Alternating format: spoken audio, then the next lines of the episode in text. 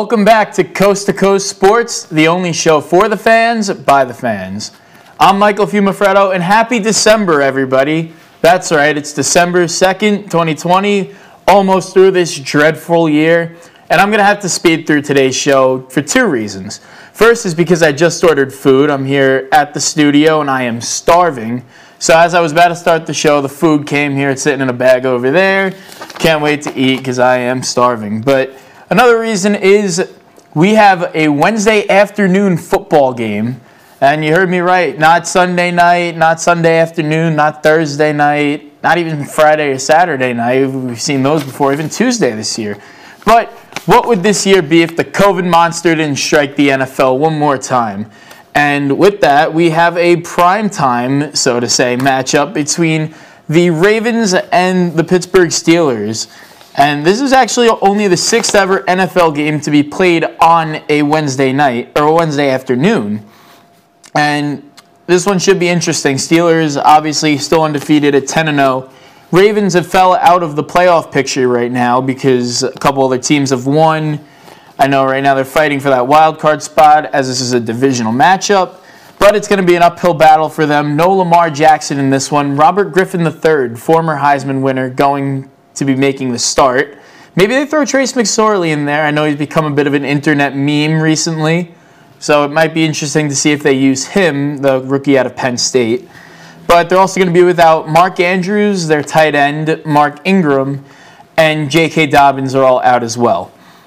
That wasn't the only game to be affected by the coronavirus this past week. I had a bunch of my friends over to watch some of these games, and one that we all kept a keen eye on was the Denver Broncos New Orleans Saints game. Now that game ended 31 to 3, so I might be asking why were we, why were we watching that? Why are we so interested by it? That's because the, neither team, so to say, started a real quarterback. The Saints were starting Taysom Hill, who was listed as their backup quarterback, but also plays tight end, running back, wide receiver, kick return, punt return, cornerback, safety, basically every position on the field. He was on the winning end, but on the losing end, uh, the Denver Broncos had to start Kendall Hinton at quarterback. He was a practice squad wide receiver. The last time he played quarterback was actually back in his college days at Wake Forest out in 2017. He did not perform that well. I mean, it's kind of tough to really be thrown into the fire like that. He found out he was being activated to the practice from the practice squad to the main roster on Saturday, and then they turn around right back and tell him, "Hey, you're the starting quarterback, just so you know." Well, he ended off having more interceptions than completions, two to one, and the team ended up losing 31 to three.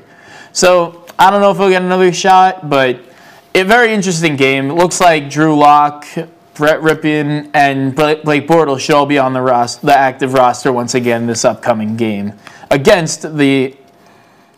Uh, well, then another team that really is being affected by the COVID as well is the 49ers, who were recently kicked out of San Francisco. Get this.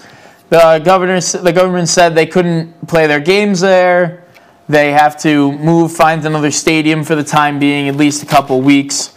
And right now they got a they got two home games scheduled in a row. So they will be playing in Arizona. So we got the Arizona 49ers now, I guess. We call them they have their two home games this week starting off with the Bills week 13. They'll host them in the Arizona Cardinals Stadium. Follow that up with another home game, home game against the Washington football team. Then they go on the road to play Dallas and finish up with an away game in Arizona against the Arizona Cardinals. So, very interesting schedule there for them. Sticking in California, though, my beloved USC Trojans had their game canceled this weekend against Colorado, and this kind of hurts them. I mean, they only ha- playing they're only playing six games to begin with, and now you cancel one of them. Obviously, one of the more tough matchups considering Colorado's in the division. They're undefeated as well. But now they watch, their game against Washington State should be ready to go. They moved it to Sunday at 7:30 and this one, I might have to not watch Sunday Night Football. Hopefully, I got nobody on my fantasy team that I got to worry about. It's the Broncos again versus the Kansas City Chiefs. Shouldn't be that entertaining of a game. So I expect everyone out there to be watching USC versus Washington State football on uh, Sunday night. But time to get into some of the nitty gritty stuff. And I'm going to go on a little bit of a rant here because, like I said, USC, they're already a long shot to make the playoffs to begin with. And then the College Football Playoff Committee comes out with their rankings on uh, last night, uh, Tuesday night, December 1st. And here's what we got. So we got Alabama at one, Notre Dame at two, Clemson, who lost to Notre Dame at three, but they're all still really up there. Ohio State at four. And you go all the way down the list. You got some group of five teams in there, some unexpected ones. Northwestern's there, having a very good year. So is Indiana at 12. Iowa State right now leading the Big 12 in terms of record, but they're at 6 and 2. USC all the way down there at number 20. Now, they're also the top Pac 12 team out there. Washington is at 22, and Oregon, who lost last week, is now at 23. So, right now, even if we, the best Pac 12 team is behind a bunch of these teams, a, a couple ACC, a bunch of SEC, even some Big 12 teams with two losses. But I'm going to keep saying two losses because it's going to be the magic number for this segment of making the case. And the reason is, like I've said this before, no team has ever made the college football playoff with two or more losses. So hopefully the committee keeps that same aspect or same really motive when choosing the college football playoffs, but I'm here to tell you that there's hope. And there is hope that USC can somehow make the college football playoff. Crazy, right? I know I told my friends this at USC and they all looked at me like I had three heads. One person even sent me a response saying, The fact that you even think that is scary. Like, you need to figure something out. And you know what? I put the thinking cap on, I put on the reading glasses, I got down to it, did the research, did my homework, and I came up with the plan of how USC is going to make the college football playoff. And it's only two steps. Well, sort of. There, there are two real main steps. The first one, they got to win out, and the second one, they got to pray. That simple. You can figure it out, and I kind of I laid it out because I really have nothing else better to do. And you may ask, Michael, you talk about USC all the time. Can you fix Can you maybe talk about the rest of the league, the teams that actually matter? And I'm not going to do that because, uh, well, I'm biased. And you know, I'm, I was thinking about that last night. I'm going to make that a little bit of a catchphrase for this show, considering it is for the fans by the fans. We're not really on any major network trying to just broadcast news. It's just me talking to you guys about the teams I like, the teams I want to see win, my fantasy team uh, yeah, I'm biased. So we're going to get into it. This is what I laid out for USC to make the college football playoff. First three are simple, and I color coded it too, just so it's a little easier to understand. I got green, orange, because I don't want to make this a complete eyesore with yellow text and you're blinded by it. So orange is like a toss up, something that might happen, could not, and then the red is basically something that most likely, 99.9999999% chance of not happening. So we see now the first three, you got to win versus Washington State this week. They have to win for, at UCLA, which is being played at the Rose Bowl Stadium, so only a little bus ride to Pasadena for them. And then they got to win the Pac 12 championship game against either Washington, or if they lose, maybe they play Oregon again. But those three games are going to be important because at that point, USC would be undefeated. Now, I want to go back to the college football playoff picture and just showing you right now that I think there's two, most likely three locks on the board right now. Alabama, they should win out. They should be in the college football playoff as the number one seed. Notre Dame, Clemson, though, they are in a very tough spot because Notre Dame obviously won when they played a few weeks back. But Trevor Lawrence is starting quarterback for Clemson and likely number one overall pick of the New York Jets in April. It was not playing, he was out due to COVID. So here's two scenarios now. And if, you, if we go back to my list, there's a little star for the bottom. Notre Dame can win this game. Clemson would have two losses. And I think that'll actually bump out Clemson, maybe. Well, we'll have to see. But that, I think that's a t- two loss Clemson team, you, you got to draw the line somewhere, college football playoff committee. But the other scenario is if Clemson wins so convincingly, I can see Notre Dame getting knocked out. The playoff committee might say, hey, you guys beat a team without their star quarterback, and you only won in triple overtime. But when he has when he's on the field, you guys get blown out in a championship game. So we could see something like that logic having maybe knocked Notre Dame out because they're not even a conference champion. Now, let's go back to the, the path to the playoff. Number four, Florida has one loss right now, but they're most likely going to play Alabama in the SEC championship game.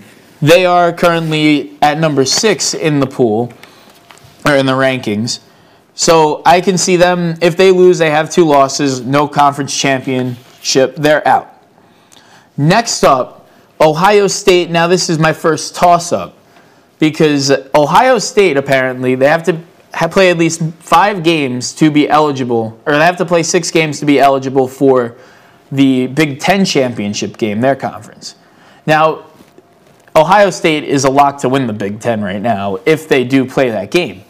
But right now, their upcoming games are in a little bit of jeopardy. I mean, they missed their last week's game.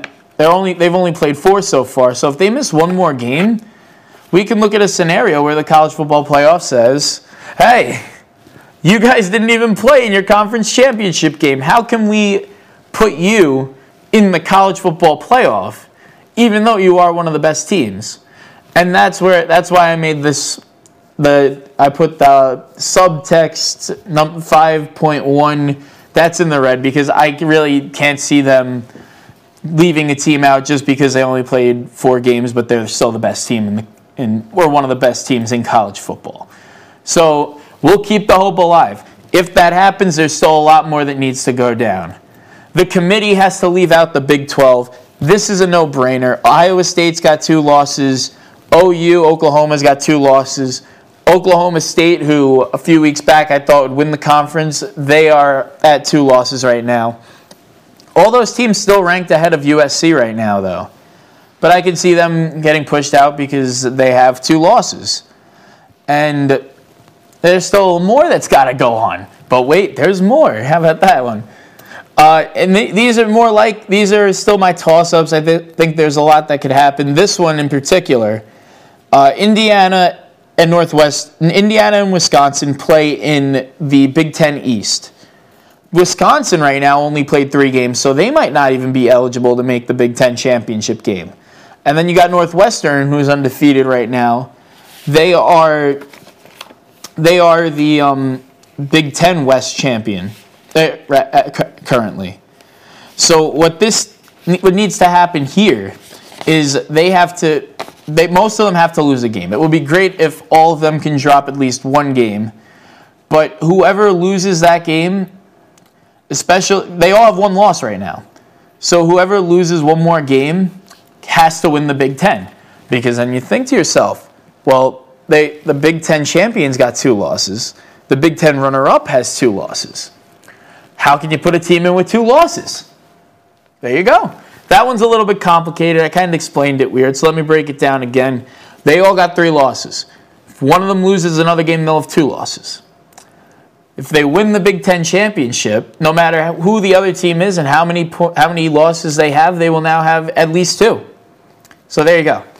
And then the last one, we've seen how the Big the College Football Playoff Committee, Committee treats group of five teams.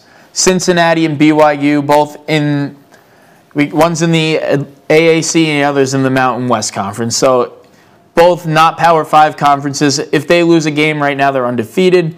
But if they lose at least one game, they're out. So that's my process of how USC is going to make it to the college football playoff.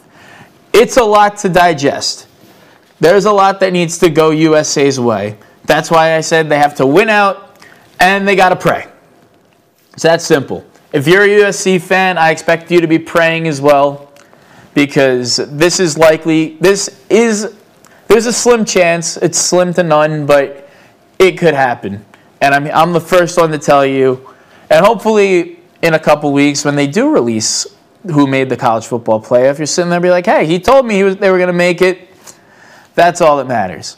We're going to move back over to the professionals now, going to the National Football League for some top five. And like I said, it's been a crazy week so far in the NFL. And it's not even over, it's week 12. A lot more still to come. Uh, I think we're living in the upside down right now. The way these games went over the weekend, we had some crazy scores. We had some blowouts that shouldn't have been. We had some wins that were a lot closer than they should have been. But the top five for this week is going to be the upside down games of week 12. And we're going to kick it off with number five of the game we already talked about the Ravens Steelers, who, as I'm filming this, they should have just kicked off. It's Wednesday afternoon football coming to you on NBC. Baltimore Ravens visiting the Pittsburgh Steelers. Great division rival game. I'm going to be tuning in right after this. But moving on to number four, New England, the New England Patriots upset the Arizona Cardinals 20 to 17. And New England Patriots win on a last second Nick Folk field goal. So Cardinals now have fallen out of the playoff picture. I think they might still be there actually. Don't take me on take my word on that, but they're right on the cusp now. Los Angeles Rams, who also lost this week, are still in, but this game was weird because neither quarterback threw for over 200 yards, and neither team had over 300 yards of total offense. I think Cam Newton threw for a very nice 69 yards, and all the quarterbacks, him and Kyler Murray, both combined for three three interceptions to no touchdowns. So pretty bad game there. Could say it's a great game for the defense, but not the best game there. Thankfully, and we'll keep it with the Thanksgiving for this week. But I'm very thankful that Graham started Kyler Murray this week because Aaron Rodgers was on his bench. Moving on to number three, though, and I was way off on this one. I was talking to my friends about it. I thought the Las Vegas Raiders would blow out the Atlanta Falcons, but I was completely wrong. Atlanta won the game 43 to six. Uh, I did say, I did say it would be high scoring, so we could say that, but I thought it would be high scoring for both teams. Atlanta really just looked the better part. Derek Carr played awful after I said he was going to have one of his best games. Uh, fantasy wise, my friend Christian, who was at my house on Sunday, actually came up to me in like the first quarter and he's like, Yeah, Derek Carr is playing great right now. Shows me his phone, he's got negative two points. So I was like, Oh, whoops.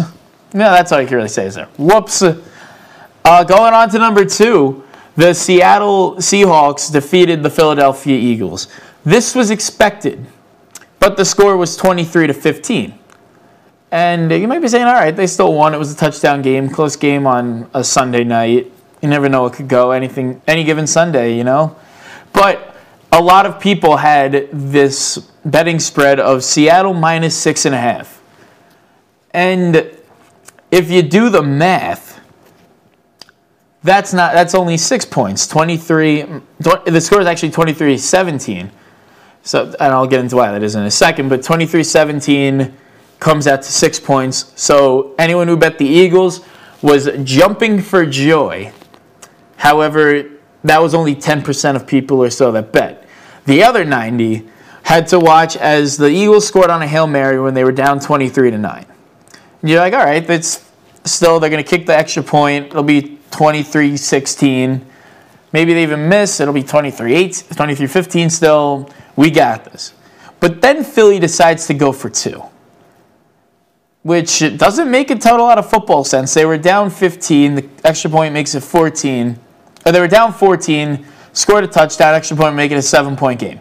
They decide to go for two. They get it. And fans were so outraged by this that one of them actually sent an email to the commissioner, Roger Goodell. And here's what it says To whom it may concern. Let me just start off by saying that I have been an avid fan of the National Football League for a while now. However, I am beginning to wonder what this league has become. Throughout the season, there have been plenty of there are plenty of evidence to suggest that the NFL is rigged. However, I refuse to believe it. I had faith in my favorite league, but it was quickly faded after this Monday night game. The reason I am writing this is for a variety of reasons. I'm sure you're well aware over 90% of America was on the Seahawks negative minus six and a half.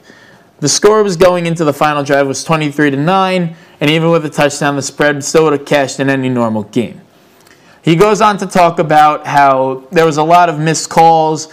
I saw one of those that he talks when Carson Wentz threw the ball out of bounds. It should have been an intentional grounding, but they said it wasn't. But anyway, he goes on to talk about all that. The game was never fair to begin with. This is the last paragraph now. Going back to the final drive, the touchdown was expected, making the score 23 to 15.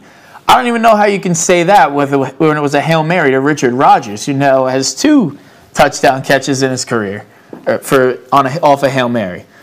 I studied analytics. There's absolutely no reason to go for two in this situation except for one reason and one reason only. Because Vegas had an influence on this game. He goes on to talk about that a little more. He goes, I will send my Venmo and I am expecting a response shortly.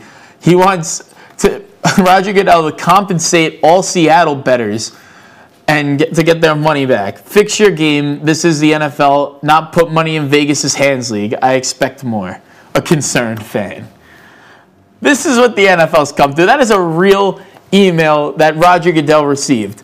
And I thought it was the funniest thing. My friend Rob was we were talking about this when I sent this in my group chat and he, he went ballistic. He was like, There's absolutely no way that spread should have hit. The Eagles should have there was no reason for them to go for two. It was so much fun. It was so funny. But anyway, number one games that the upside down game of the week, or should I say games, is the, are these. And because I'm biased, we're gonna, I'm showing you my fantasy league. Uh, a lot of blowouts going on. Mine at the top. I defeated Graham, who was talking a lot of smack coming into the week about, about how the last time he beat me by 50 points, my team played pretty bad that week. He had a lot of injuries, some COVID players. But second game on the list, Danny Vaccaro, who I said is in 10th place, upset Mike O'Brien, who's got the league lead right now and should be locked in. Uh, other than that, Phil Phil's on a tear right now. Let me tell you, the Pittsburgh Feelers. He defeats Lonzo's Balls, who should move down to last place now.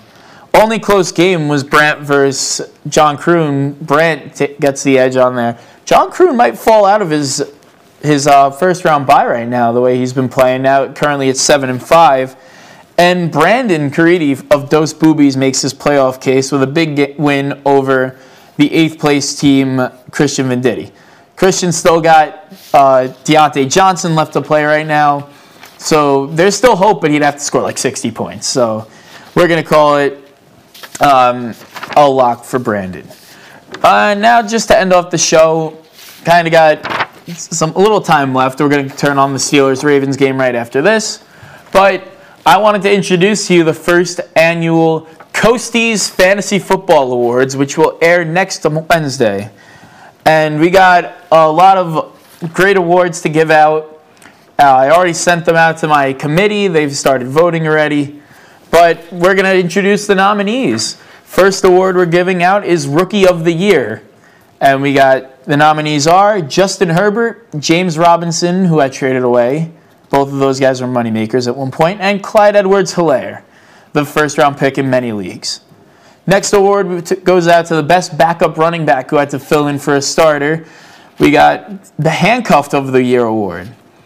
And those the nominees are Mike Davis, Kareem Hunt, and Chase Edmonds. That one, if you're watching this, you probably think, why do we even need three nominees for that? Uh, the New Face and New Place award goes out to the player who's performed best on their new team.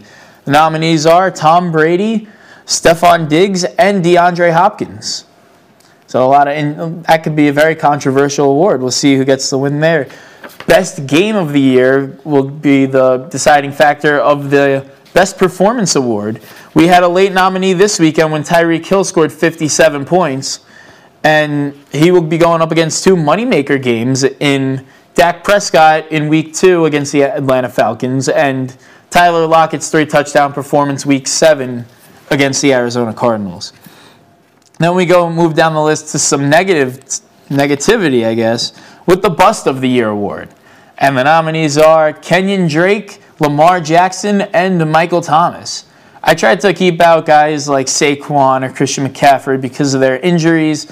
Michael Thomas is in there because I voted for, I picked him in a lot of leagues as my first round pick over guys like Kamara, Dalvin Cook, who are having phenomenal years and he's just let me down. So, like I said, because I'm biased, we put Michael Thomas in as a nominee. Maybe he wins the award, maybe he doesn't. We'll see what's going on with that, what the voting committee decides.